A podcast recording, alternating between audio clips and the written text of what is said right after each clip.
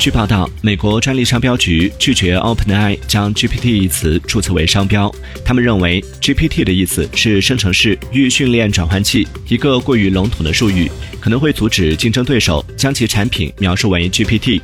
OpenAI 辩称，GPT 不是一个描述性词，也不是一个通用术语，消费者会立即理解它的含义。